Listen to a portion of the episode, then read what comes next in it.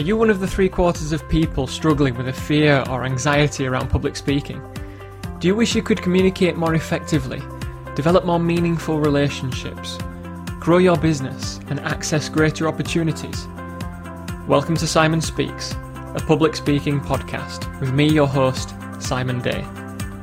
In this series, I'll draw on my own experience from terrified teenager to UK award winning speaker and communications coach as well as speaking to a number of special guests, all with one object in mind to help you communicate more effectively. Ready to grow? Let's get started. Hello, everybody, and the warmest of welcomes to Simon Speaks, a public speaking podcast with me, your host, Simon Day. This is episode 8 of the podcast, and I am delighted today to introduce a, a great interview that I held recently with a good friend of mine, Joshua Hawkhead. I've called the title of the podcast episode The Quest for Inclusion. During the COVID 19 pandemic, we've heard a lot of phrases around things like isolation, lockdown, and social distancing. While these are good and necessary where health needs to be preserved, one possibly dangerous side effect is that it impacts on our relationships with other people. I don't really like the phrase social distancing. We need to keep physical distancing from people, but socially, we need each other now more than I fear we ever have done before. I talked to Josh recently about the quest for inclusion. Josh is a specialist leader of education and a special educational needs coordinator in the secondary education sector. Whilst a lot of the things that he's going to share are applicable directly to the education sector, there are so many things and principles and insights that he shares here that are applicable to all of us. We are going to need to make our organisations and our individual attitudes more inclusive than ever before. And I'm grateful to Josh for what he shared in this interview because I think it's priceless. Enjoy the interview, and I hope you take as much from it as I did. Hello, everybody, from wherever you are tuning in from. Welcome to this episode of Speak with Simon. And I am really pleased this evening to welcome somebody that I've known for quite a few years now uh, in a number of capacities. Used to work for him, uh, now work with him, but ultimately he's become a very good friend of mine and he is someone that you are going to learn an awful lot from. So, Joshua Hawkhead, the warmest of welcomes to Speak with Simon. How are you at the moment and how is lockdown treating you and your family? Uh, very good, Simon. Um, lockdown is a complete pain in the backside. However, uh, we must do and we must uh, get through it. I think a lot, a lot of people in older generations went through a lot worse. So we we can stay inside with our technology and our television and our exercise outside um, without the fear of being killed by an opposing side. So, in the grand scheme of things, lockdown, we just have to get through it. It's fine. I think that's very, very well said. And you raise a good point in terms of I wonder if when we're telling our children and grandchildren, I hope this isn't the thing that we tell them was the hardest about our lives. Otherwise, we've not really been been tested, have we? Uh, but there is also some exciting news in your family at the moment. I know of. Yes. tell, us more. Uh, my wife is 30 weeks pregnant. Um, she's very determined to ensure this is not called a lockdown baby because we found out before lockdown. Yeah. Um, yeah, she's due in September for child number two. Very exciting news, and, and obviously everybody, I'm sure, listening will, join me in wishing you the very best and that everything goes well for that. And before we, we dig into the main topic that, that I know we're going to cover today, I'd like people to get to know you a little bit better uh, in a way that I know you quite well, and it's something that we've done a lot over the years. But I think there's something really telling in it that I think we can delve into and learn from. Uh, I want to talk about parkrun because I know we're missing it because we're not doing it at the moment.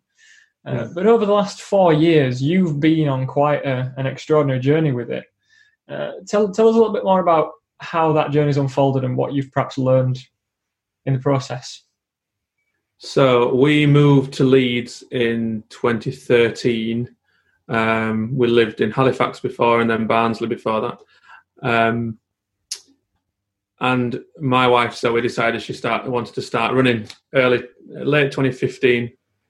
She uh, started Slimming World, and in Slimming World there are uh, can't remember what they're called. You get points for doing exercise, and she decided she was going to start the couch to 5k. Mm. Uh, I thought she weren't going to carry on, and it was just going to be one of those things that someone starts and, and doesn't finish. Uh, but she finished and she carried on, and the crux of it was that she started doing park run, and she could do park run faster than I could do park run, and mm. that was really annoying. So the New Year's resolution 2016 was to be able to run five kilometers faster than my wife. So I rang you up and said, um, Have you heard of this thing called parkrun?" And you said, Yes, it's been around about 10 years. yeah. And I thought it were a new thing.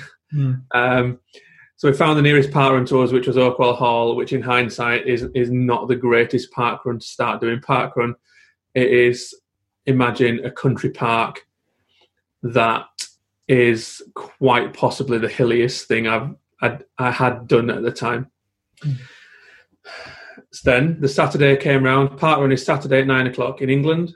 Uh, it's, it's, always a Saturday. It's at other times in different countries, and we uh, got up that Saturday morning about half past seven, and I believe it was minus two degrees. I also believe it had rained heavily the night before, and it was continuing to drizzle that morning. So, of course, I rang you up with every excuse under the sun, and you convinced me to go and do it. Anyway, um, so we got round Park Run in the mud and the trenches and the loose rocks and the slippy tarmac in 34 minutes. Which, for if you take the average park run time of 29 minutes, 34 minutes is actually pretty good. Um, however, we knew we could do better.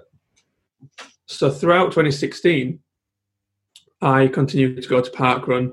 You sometimes joined us.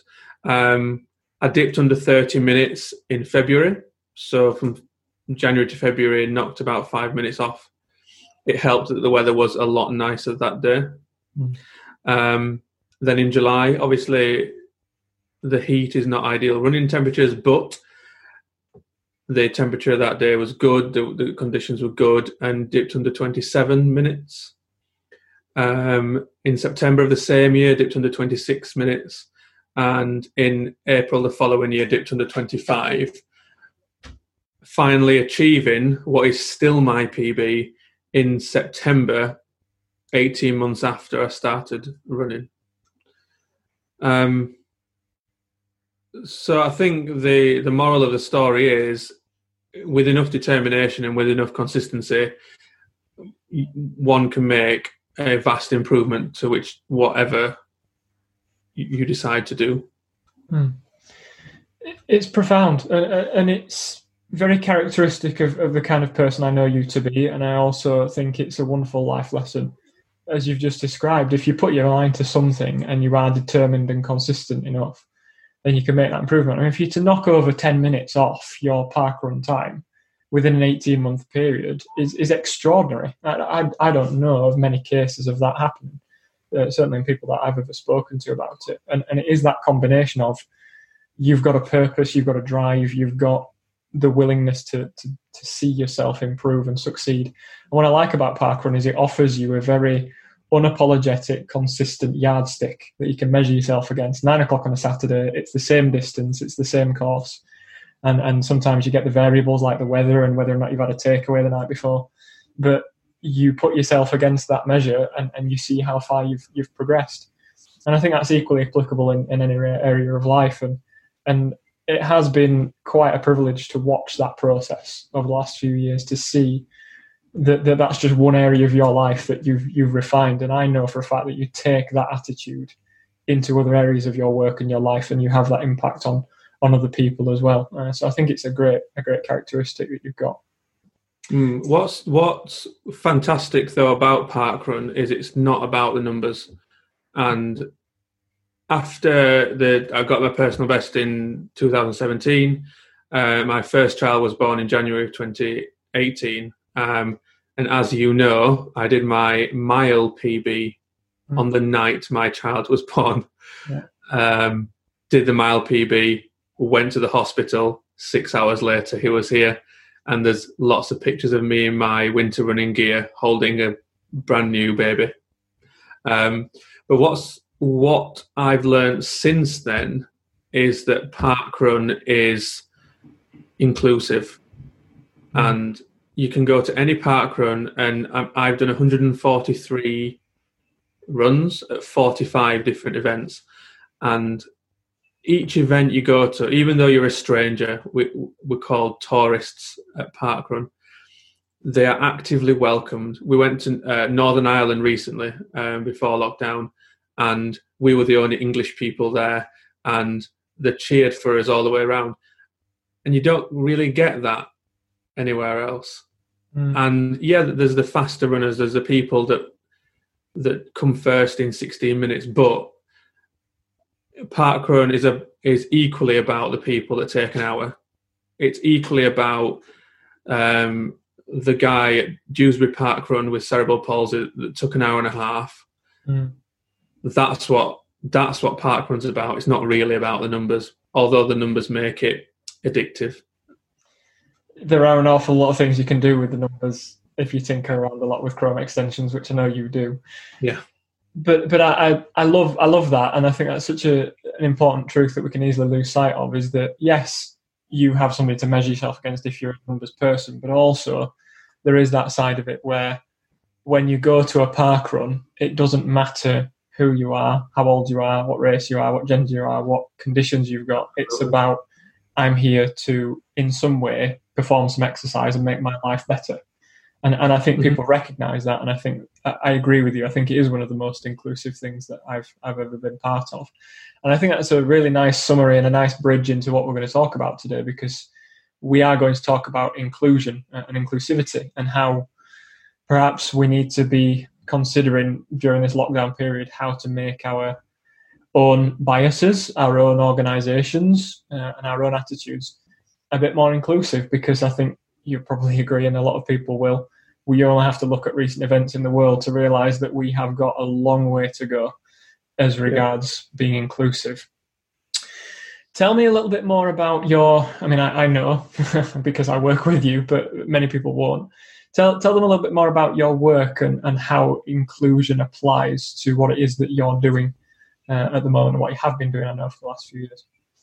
Okay, so a brief history. Um, so I did a maths degree at the University of Manchester, first class in 2011. Um, and then around the second year, I did some teaching experience at a local school in Manchester, and I kind of got the bug from it from there. It's teaching is uh, the I'm not going to say the biggest sacrifice, but it is, is a huge sacrifice teaching, and it's a really good one. Mm-hmm. And I found that at the tender age of 20 years old um, at university, it, teaching is is really infectious, and if you really want to do it, you can make it really good. You can make it great. So after 2011, I decided to do a teaching degree at Sheffield Hallam University, and uh, got my first teaching post in Leeds in uh, a relatively new academy trust. Um, now it's it's nationally renowned. In my first year of teaching, I applied to become an assistant. So I'm a maths teacher, uh, an assistant leader of maths, um, which I got. And then in my third year of teaching, so I, I, in my second year of teaching, I applied to become a SENCO, so in my third year of teaching, I was in a middle leadership position in school. And at that point, I didn't quite know what it was, except that it was helping some of the most needy kids. So then I've I've been a SENCO now for around eight years. I think I'm coming up to my eighth year of being a SENCO. And again, if you don't want to do it, then you're not going to be a good SENCO. You've hmm. got to really jump in legs first and, and immerse yourself in it, or else you're not going to you're not going to do it right. Hmm. And that's the journey I've been on: is what is what is it? What is it? in schools, what is the most important thing in schools? Is it teaching and learning? Is it um, social and emotional welfare? Is it personal progress? Or is it a mixture of all of those things? And being a SENCO, you see every single angle of school, every single angle. Um, it's one of those weird jobs where you are on your own. There's only you, and you join in everyone else's meetings. Is is the way I see it. I join in heads of department meetings. You join in heads of year meetings. You join in leadership meetings. Um, you join in parental meetings. But I suppose, like the piano in an orchestra, you are one and your own, and that is it.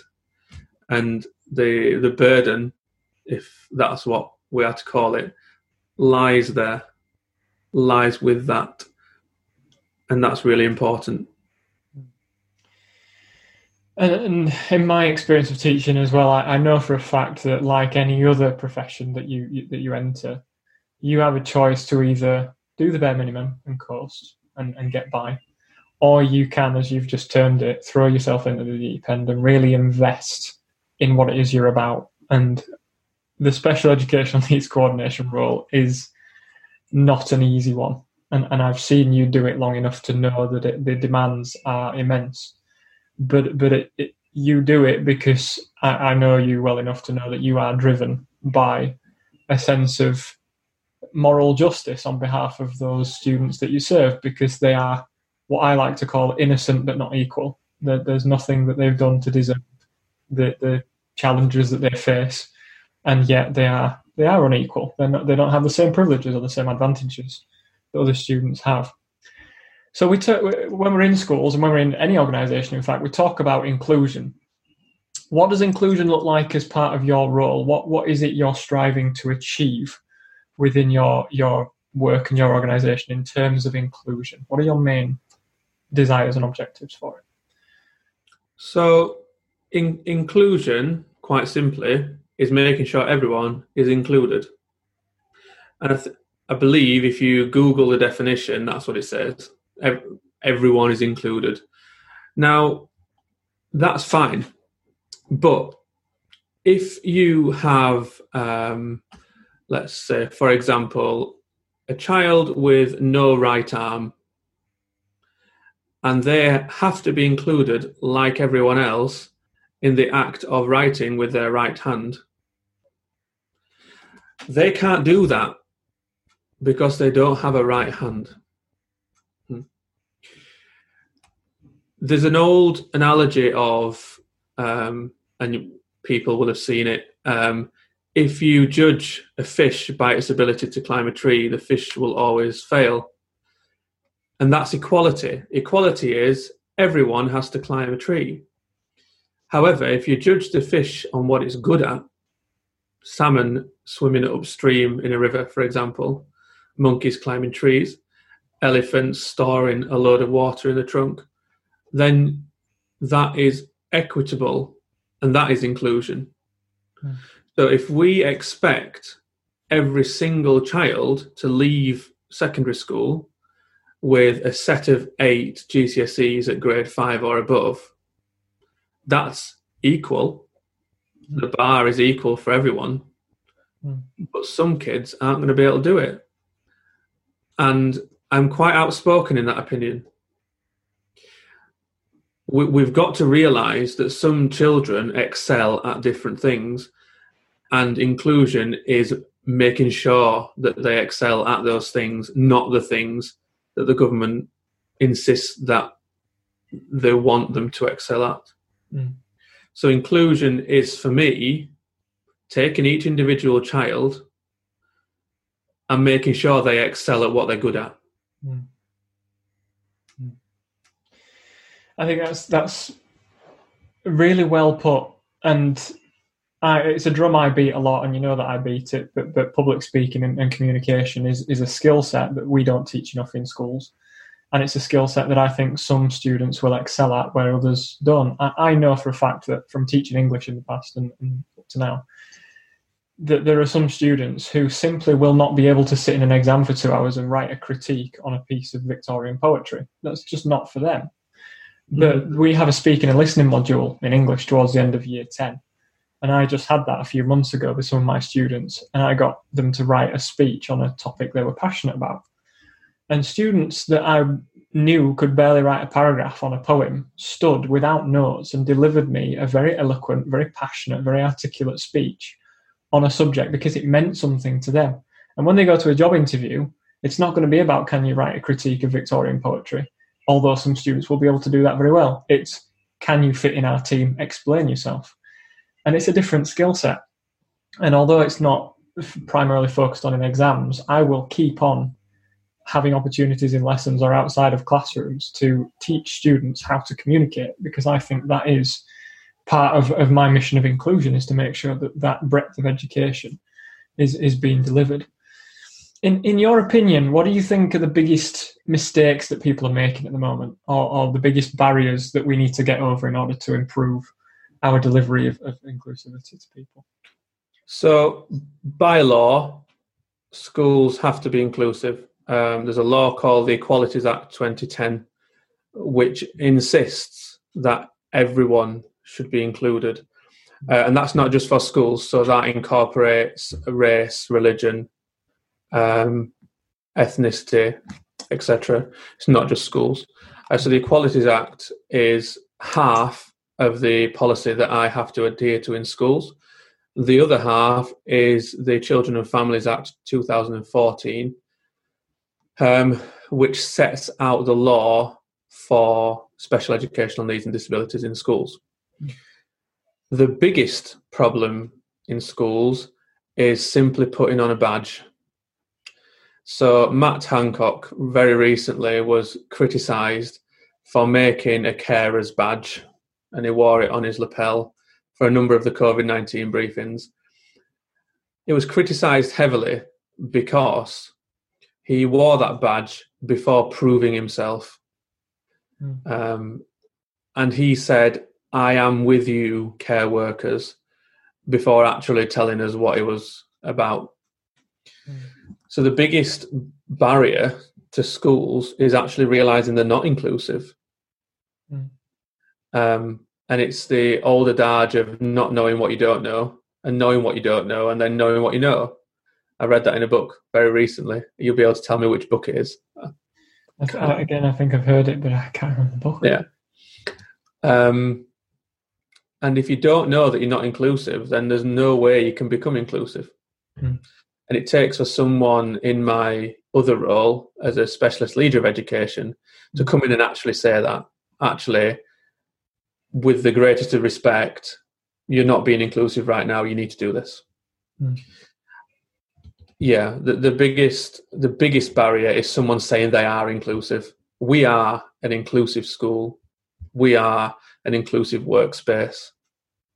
But to an outsider, it's blindingly obvious that the they're not, or they're not as good as they could be. Mm.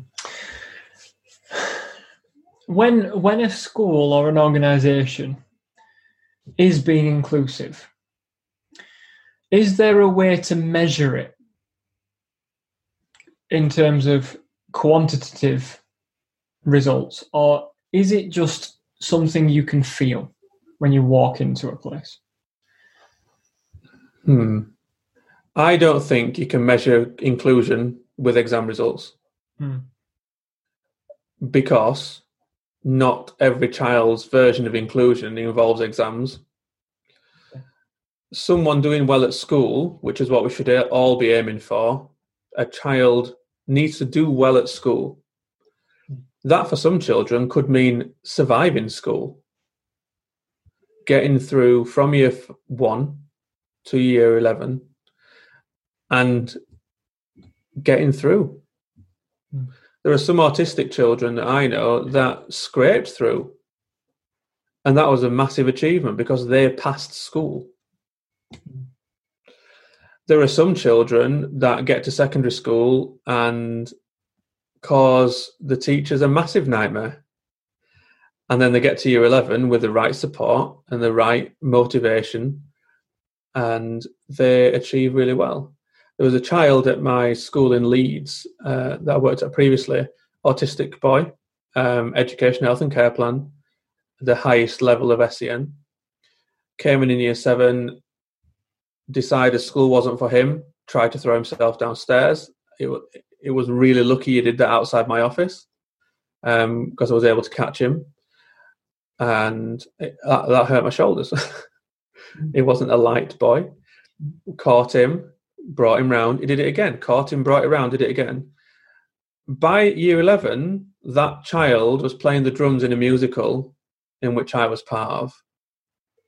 That's the progress. Mm. You can't measure inclusion by exam results. It's just not. It's just not possible. However, if inclusion is this, inclusion is if an outsider walked into a school and didn't know there was anyone with any disability in that school, then that would be inclusion. Mm. If an outsider walked into a classroom and every child was working independently, which is possible, every single child, no matter what ability, mixed ability classes, support in the classroom by a teaching assistant, fine, teacher supporting, and that outsider didn't know which child or which children had differences, that that would be perfect inclusion. Because every child is making progress in that classroom. Every child. Now of course you can you can dig deeper and the special educational needs children with cognition difficulties might be given a color in an exercise then that wouldn't that would be ticking a box which is the badge wearing thing we're not about ticking a box as a SENCo you, you have to jump through so many hoops so many uh, so much red tape so much everything but in the classroom, none of that matters. You've got to do what's right. And if every child is working on something that is pushing them, then that is right. That is inclusive. That's really nicely articulated and expressed. And, and I know that from my own experience of teaching in a certain classroom, you could have two students sat next to each other, and one of them could have just got hold of the question and just written a page because that's what they can do. And the student next to them might have been given a, a model and a scaffold and some sentence starters and some words they need to include and might have managed to put together a paragraph. And it's being as proud of one student as the other because you know that they've both achieved what they were capable of in the time that, that you spent with them. And I've had that experience, and, and you can't measure that on a graph. You can't measure that on a on a spreadsheet, but you can measure it if you were to ask that student, what does that teacher do for you? What does school mean to you? And I'm thinking about that boy you just mentioned, where you think about year seven when he was tr- trying to, to get himself out of school. If you'd have said to him, what does school mean to you then? You'd have got a very different answer to the end of year 11 when he's just played the drums in a musical. And, hmm. and you, you can't measure that in any way other than how it feels for the individuals involved. And I think that's such a, an important thing. But but at the root of it all is the care and is is the concern for the individual. And and if if you haven't got that, I don't think you can ever be truly inclusive. And I certainly don't think you should be in the education sector. But but I think inclusion at, at its root is a certain level of empathy where you can empathize, but then just genuine care and a desire to to help people uh, as far as you, you, you possibly can. I, don't know if you feel the same. I'm sure you probably do, but but I was very saddened recently when I when I looked at the news and, and I was reading about things that are going on at the moment um, across the oceans, but, but but around the world in terms of race and still in terms of um, sexuality and, and so many other ways in which we divide each other and, and we're not inclusive. Why do you think the world at large is struggling with this concept, and, and what can we do about it? Do you think? Um, so we're talking about Black Lives Matters, I think. Mm. Uh, we're talking about um, LGBTQ plus. Um, you know, we're talking about women. I think there are some really deep-rooted prejudices amongst people who are two generations above us. Mm. And education is the key to that. So, education is the key to bringing families out of poverty. Education is the key to people not holding prejudice.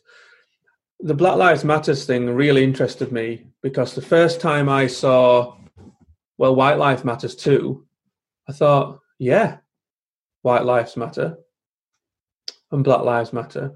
And you know what? I'm I'm not ashamed to admit I needed to do a bit of research on Black Lives Matter. I mm-hmm. needed to do that because as white males, English white males, born into families that cared about education, Mm. I think we're the most privileged people around. Mm. Um, certainly, my wife's a female. That's an automatic marker. Shouldn't be, obviously. Mm. Um, I've got. I work. Well, we work in a school that's eighty-eight percent Pakistani Muslim. They've got a load of markers against them. Mm. So I, I'm not ashamed to say I did a lot of research on Black Lives. I, I spent days thinking about it, reading articles by white people and by black people and by Asian people, you know. And uh, one particular person, black person, stood out, and that's Lewis Hamilton. And I'm a massive Formula One fan. Mm. Massive Formula One fan. I'm so happy that Formula One is back this weekend in Austria. And you know what? I don't care that they're doing Austria twice in a row because at least I get to see really fast cars going around the track. But Lewis Hamilton is the only black driver on the grid. Hmm. He's the only black driver to be a world champion. And he's about to become the greatest driver of all time if he wins this year. And Lewis Hamilton said, actually, why am I the only black person on the grid? Why am I here? And what's everyone else's excuse? Mm. Why haven't, what are the barriers for everyone else? And again, it's it's a lot of badge wearing, but we've got to really think about Black Lives Matter in particular. There's, we can take the knee to show support. We can take the knee to show support. Don't have a problem with that at all. What we actually need to do is get the people that matter to make the decisions that matter. Mm. And in Britain, that's a load of white men in Whitehall that need to make those decisions, which is quite ironic. There's a beautiful analogy about Black Lives Matter, and that is there are two houses side by side, and one house is on fire, and the other house is not on fire. And the fire engine pulls up, fire fire person, fire person gets out, and uh, starts pumping water on the house that's on fire. Now, to us, that seems pretty, a pretty normal thing to do. A house is on fire, so let's try and put it out. So an observer comes to the firefighter and says, But what if my house catches fire? And the firefighter says, Well, if your house catches fire, then I'll try and put your house out too. Okay. But my house is at greater risk of catching fire if that house is on fire. The firefighter says, Yes, but this house is currently on fire. Okay. So the observer says, Well, why don't you put water on my house to prevent it catching fire?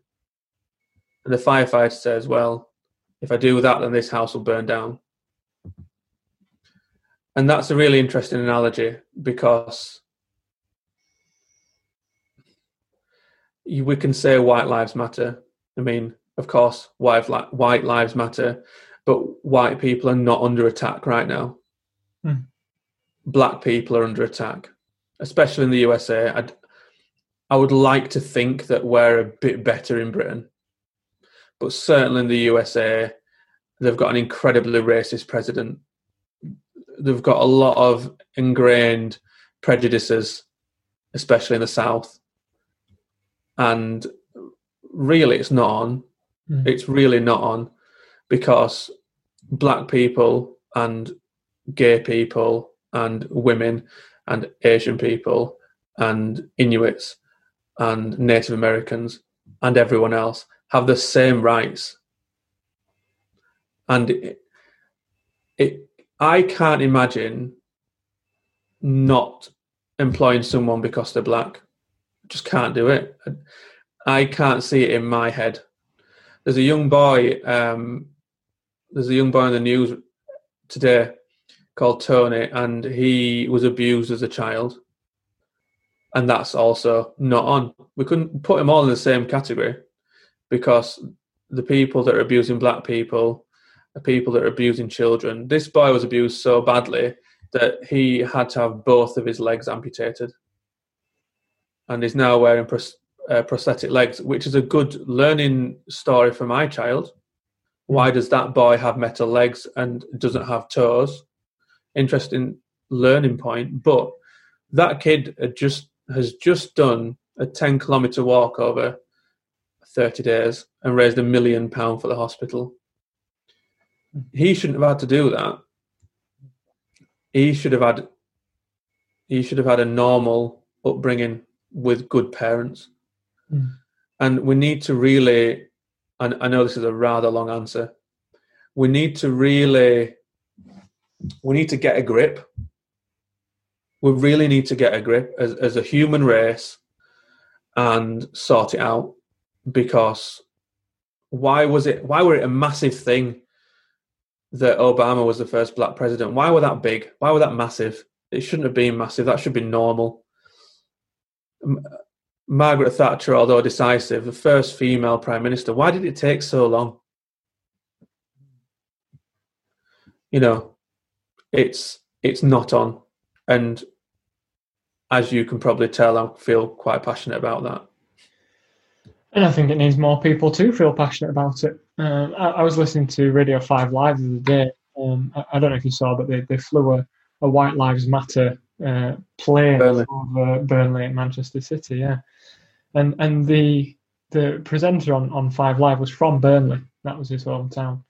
And he was very upset about that. And he voiced it quite passionately. And, and he read out quite a lot of statistics about why we don't need to say that white lives matter because inherently they're not they're just not as under attack as black lives as you mentioned and you you've got all these statistics about how much more likely you are to be stopped and searched or arrested or how much less likely you are to get a job and how much more likely you are to end up in a frontline job that puts you at greater risk of uh, catching the, the, the, virus that's going around now, which is why we're seeing the statistics around black and minority ethnic groups suffering more heavily with it. Mm. He went through all these statistics and he just said, we don't need to say that white, it's obvious that white lives matter in comparison to black lives because of the situation that's that's happening. And they just need to matter. You know, to say that something matters is not a huge statement. It's just that you treat them with equal regard. And uh, I was watching a, a black comedian uh, on on online the other night, and he was basically saying that it, in the past, you know, Black Lives Matter. He said, "Why is this a controversial statement? You know, we're, we're trying to get the bare minimum here. You know, Black lives exist. Can we start there?" And and he was talking about how people are finding it controversial just to say that something matters. Uh, and he said that even when they were fighting for, for civic rights, you know, some groups were fighting for equal rights. Black people couldn't even get equal rights, so they went for civic rights. And it, just alarms me and continues to alarm me, as, as I'm sure it does you. Mm. And like you say, education is is the answer. And and I've I've seen interviews with people saying this is as easy to unlearn as it was to learn in the first place. Nobody's born racist. Nobody's born sexist or ageist or having a hostility towards other religions. We're not born that way. We learn it from, well, three things really our environment, our upbringing, and our choices.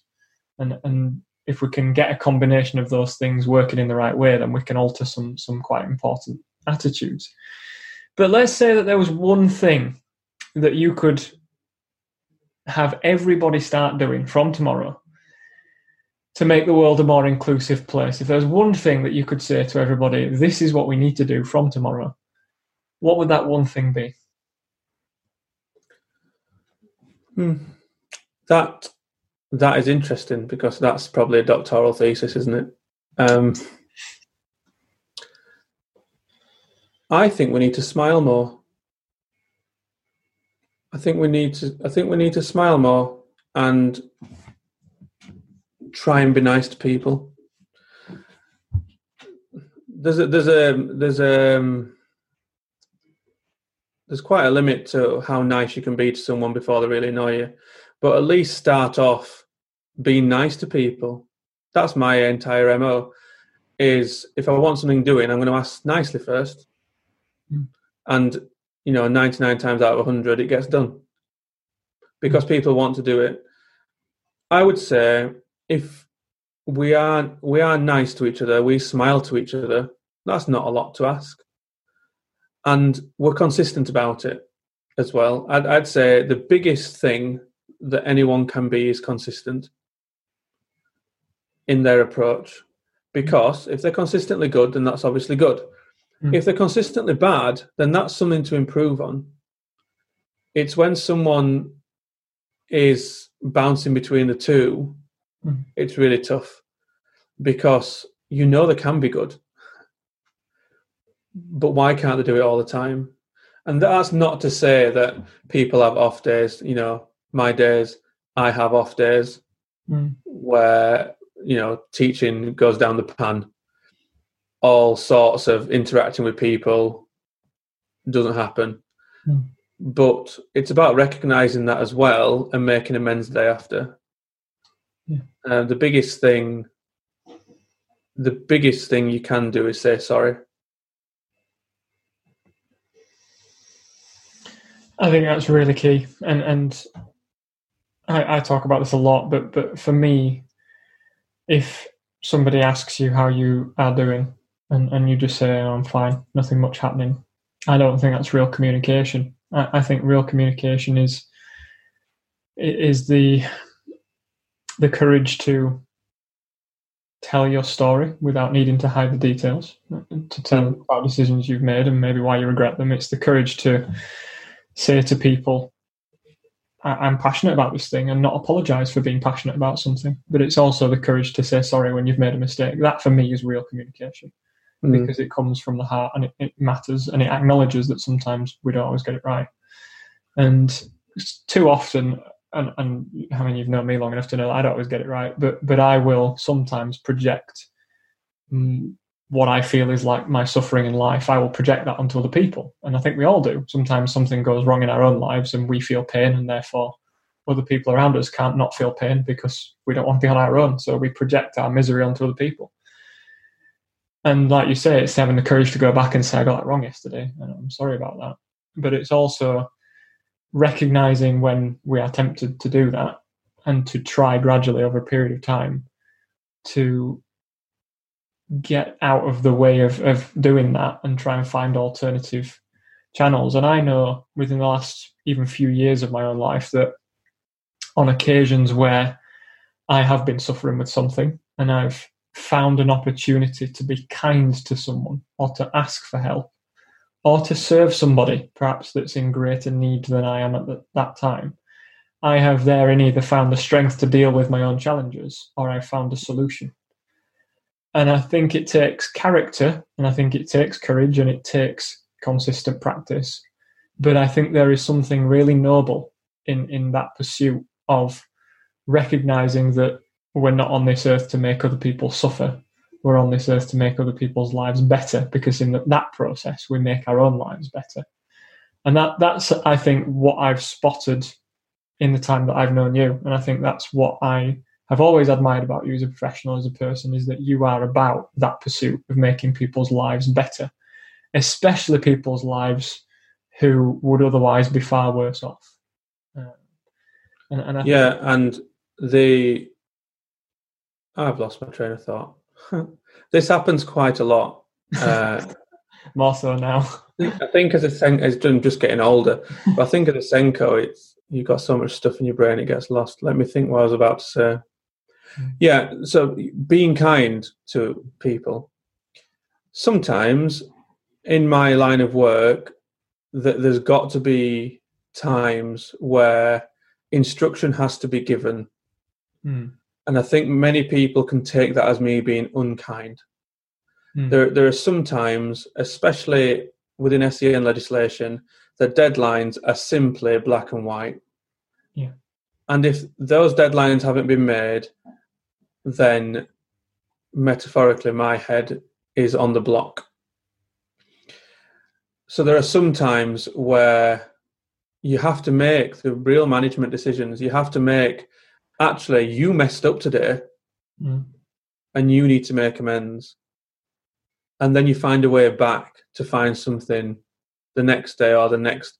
You you find the first thing you you can praise, and then you praise them for that, Mm. and you build up that you build it back up, and that's what's been hard during COVID is those decisions have had to go via email.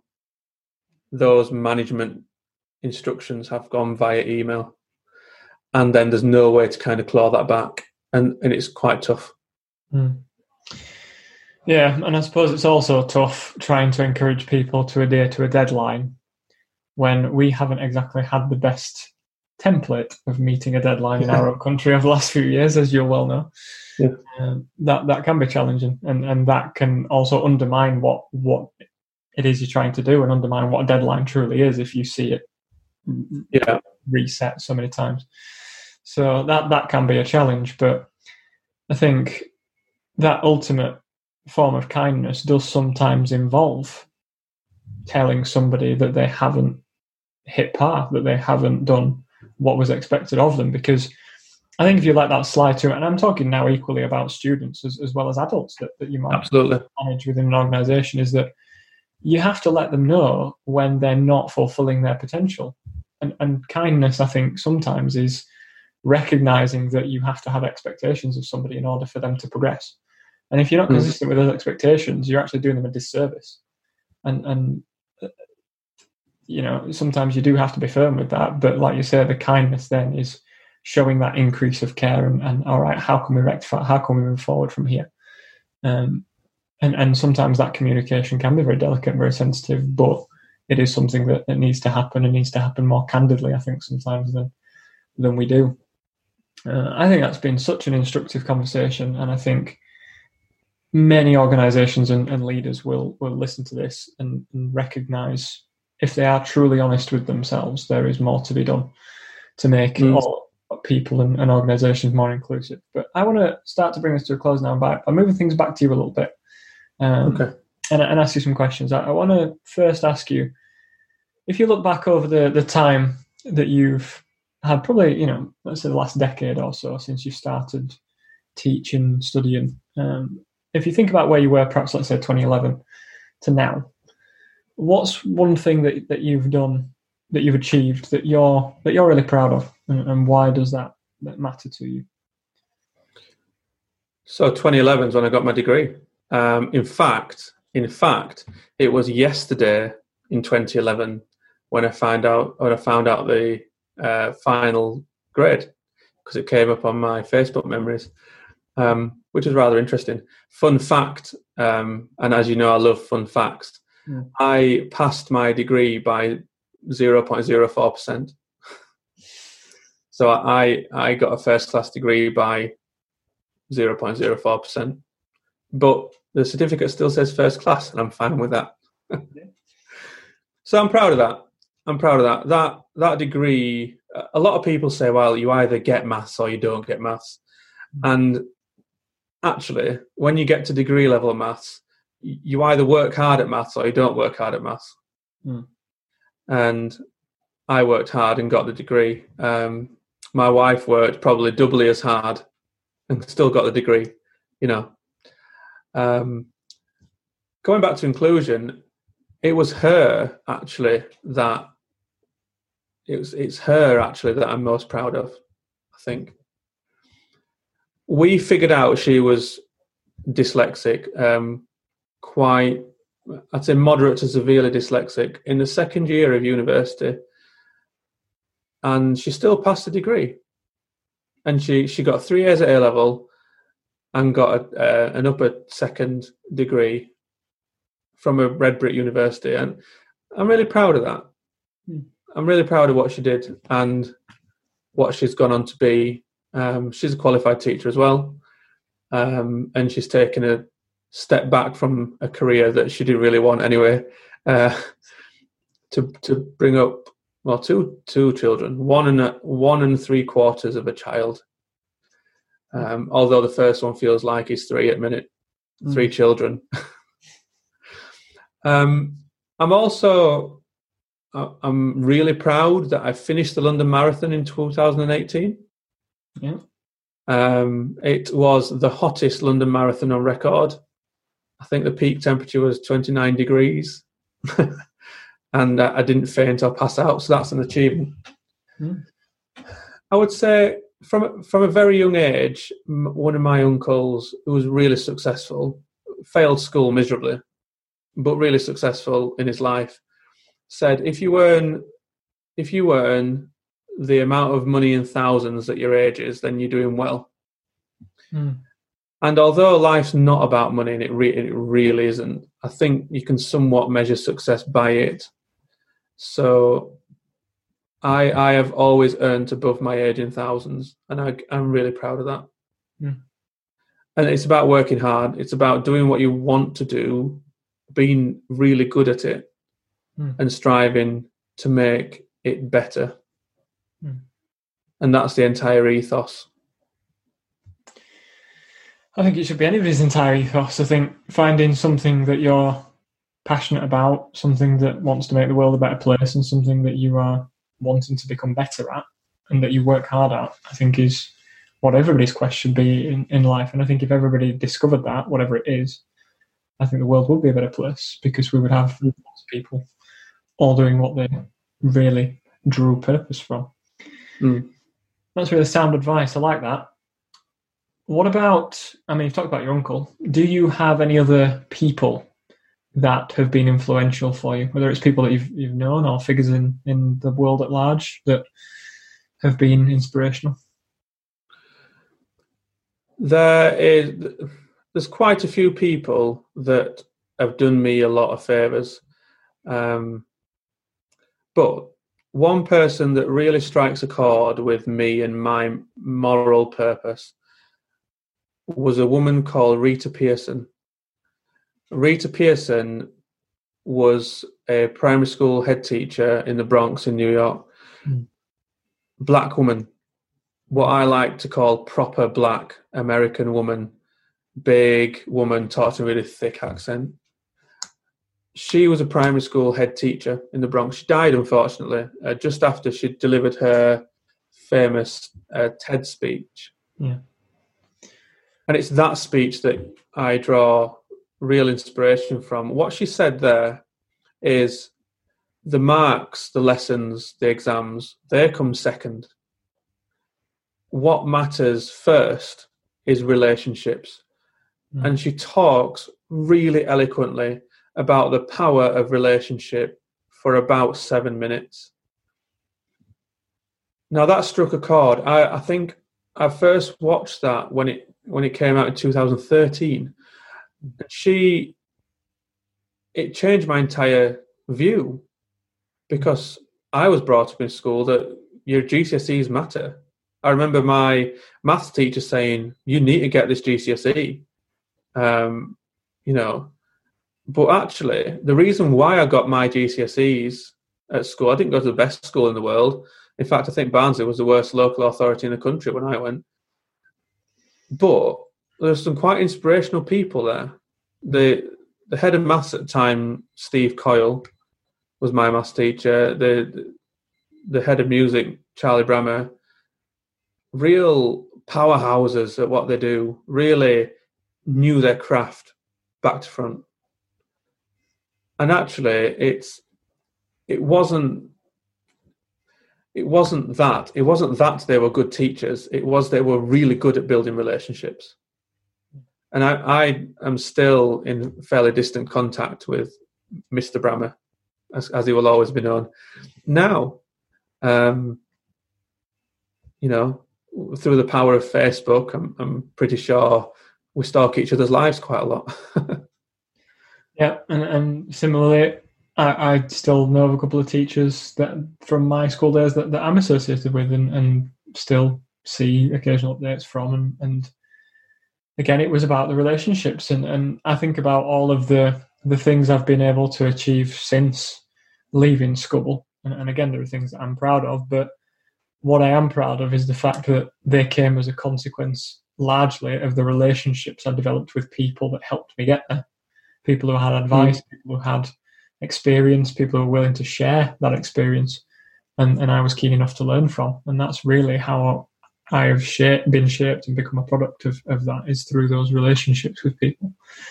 Mm. I think that's really critical, and and I think whatever organisation you're part of, whether it's in the education sector or elsewhere, relationships are a, are a key because when you are struggling or you do come up against a problem, it's often not you in and of yourself that's going to solve it. It's the you in conjunction with the people around you.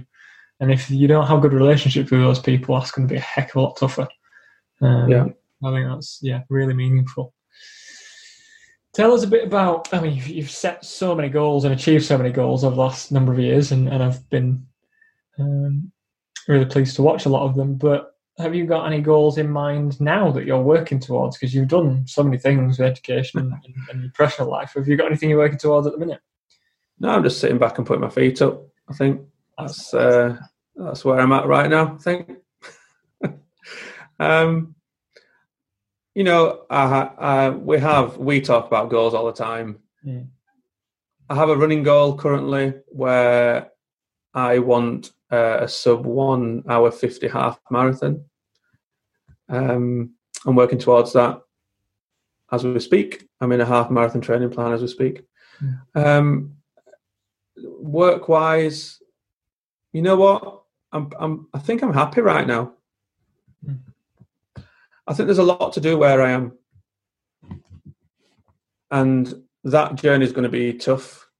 It's going to involve a lot of difficult maneuvers, but it is doable. It is doable. Um, yeah, there's there's a lot to do currently. Um, and then family wise, you know, we're expecting a, a, a new child in September. Mm. That comes with its challenges, as you full well know. Mm. Um, and really, the focus there is making sure that both children and my wife are happy, healthy, and safe. And that's all we can really hope for happy, healthy, and safe. Fully agree. Fully agree on all fronts. Yeah, and mm. about children to know that two is two is tough, but they eventually learn to care for each other when that happens. Yeah. you've mentioned some really good advice that you've received. Are, are there any more kind of striking pieces of advice that you've received that have really affected the way that you work? So I had a I had a mentor. So as previously mentioned, I was in my third year of teaching when I became a, a senior middle leader, whatever that might be. And prior to the first speech, I, I believe you were there. Were you there in 2013? I was, yeah. Mm. And the vice principal at the time of the school was my line manager, and he said, "Right, Josh, stand there and it was at the front of the auditorium. No one there. I think it were about six o'clock in the morning. Stand there and say the first five sentences you're going to say. So I did it, and he said that were really rubbish. Do it again. And he said that was slightly better, but still really rubbish. I'm going to go and stand at the back, and I want you to say it in the quietest voice, such that I can still hear you. And at that point, you learn about projection. Mm. I remember that day. That man was was really inspirational for me. Um, re- yeah, really inspirational. Taught me quite a lot about rigor and doing the right thing. Yeah, but yeah, speaking as softly as you can, such that the back person can still hear. You can critique that because you're the public speaking person. well, I, I know for a fact that you are somebody of, of very considerable experience and knowledge, and I, I've often said that people are like rivers, full of substance, full of full of stuff to deliver, but the inability to communicate it effectively is like the dam across the river. And, and what you do when you learn a communication strategy like the ones you're talking about is you pull a stone out of that dam and gradually you can communicate more and more of what you know because you've got the tools to do it. And there comes a point at which eventually the dam just breaks away and you, you don't yet you don't ever think about how you're going to communicate anymore because you've gained the tools that you need. Mm. And, and very much a lot of the work that I do has been in my own life to remove that dam and, and I've removed quite a lot of stones, but I think there's still some left, and I think there always will be. But what I find great joy in, as, as you know, is to help other people remove yeah. stones from their own dams because there are so many people out there with value to add that simply don't have the tools to have it heard. Mm-hmm. And, and I think that's a problem on two fronts. It's it's a problem with people and their own inadequacies, their own fears, their own anxieties about communicating, but also it's about inclusion. It's about does everybody have a seat at the table, or does everybody have the opportunity to have their voice heard? Because you can let somebody sit at the table and not let them speak, and I think that's sometimes something that we don't we don't do well enough is let everyone speak. There's a there's a great analogy, isn't there, about inclusion where um, you can invite everyone into the room, but if you ignore them, it's still not inclusive. Even though from the outside it looks inclusive because you've let them in. Yeah yeah, and, and, I've been able to watch over the last several several years of you of you doing your job, and I've been in quite a few of your presentations where I've always known that you were a person of, of, of great knowledge and experience, as I say. But what I've also been quite privileged to observe is is that you have also become quite a, a powerful and effective communicator. That you you deliver what you know, but you deliver it in a way that's engaging and gets people to reevaluate what they're doing and makes them consider change and, and enact change. And that's what the heart of communication is all about. And, and that's what I'm really glad about and wish wish everybody could could get on a, a journey with. So you mentioned the advice. I think we, we come to one of the final questions now, which is what's next for you? I mean, you've talked about a project where you're working, but what sort of services are, you are you offering?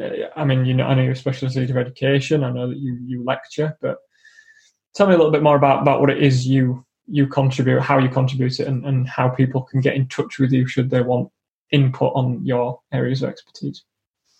Okay, so the last one's the easiest. Um, I am on LinkedIn.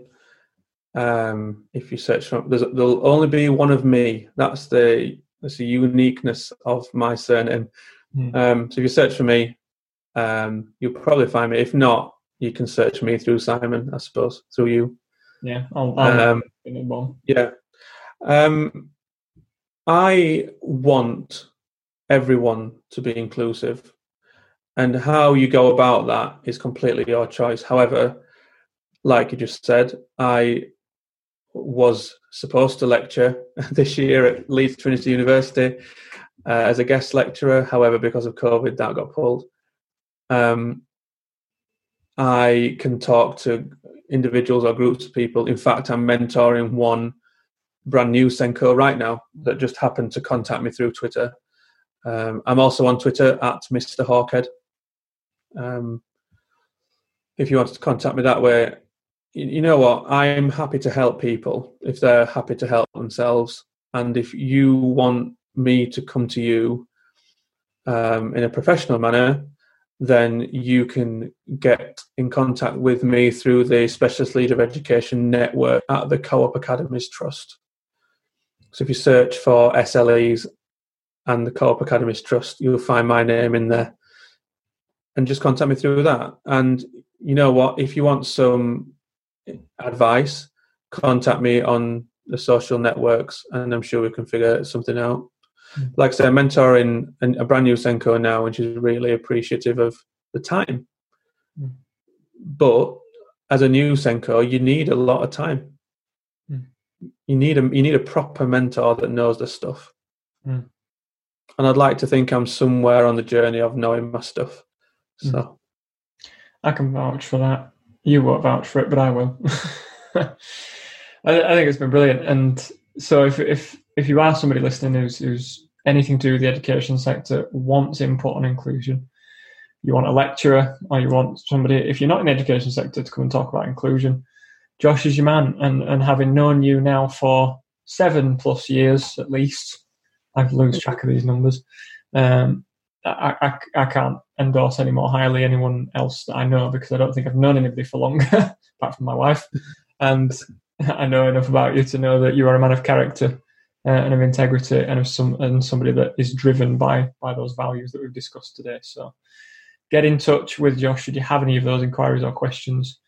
And I can only thank you for the time that you've given up today to, to speak to us on, on what is a critical topic at the moment. Um, but, but sharing everything you shared is selfless. So thank you. Thank you very much. It's been a pleasure. Thank you for tuning in to today's episode of Simon Speaks, a public speaking podcast with me, your host, Simon Day. I hope that what you've learned in today's episode will help you become a more effective communicator as you put it into practice. You can visit my website, simonspeaks.co.uk, for more information, tips, articles, and resources, or to speak to me about working with me as a coach. I'm also available on Twitter and Instagram at underscore Simon Speaks. I'm on LinkedIn and I also have a YouTube channel. Just search for Simon Speaks. Thanks again for tuning in today, and I look forward to seeing you again next time.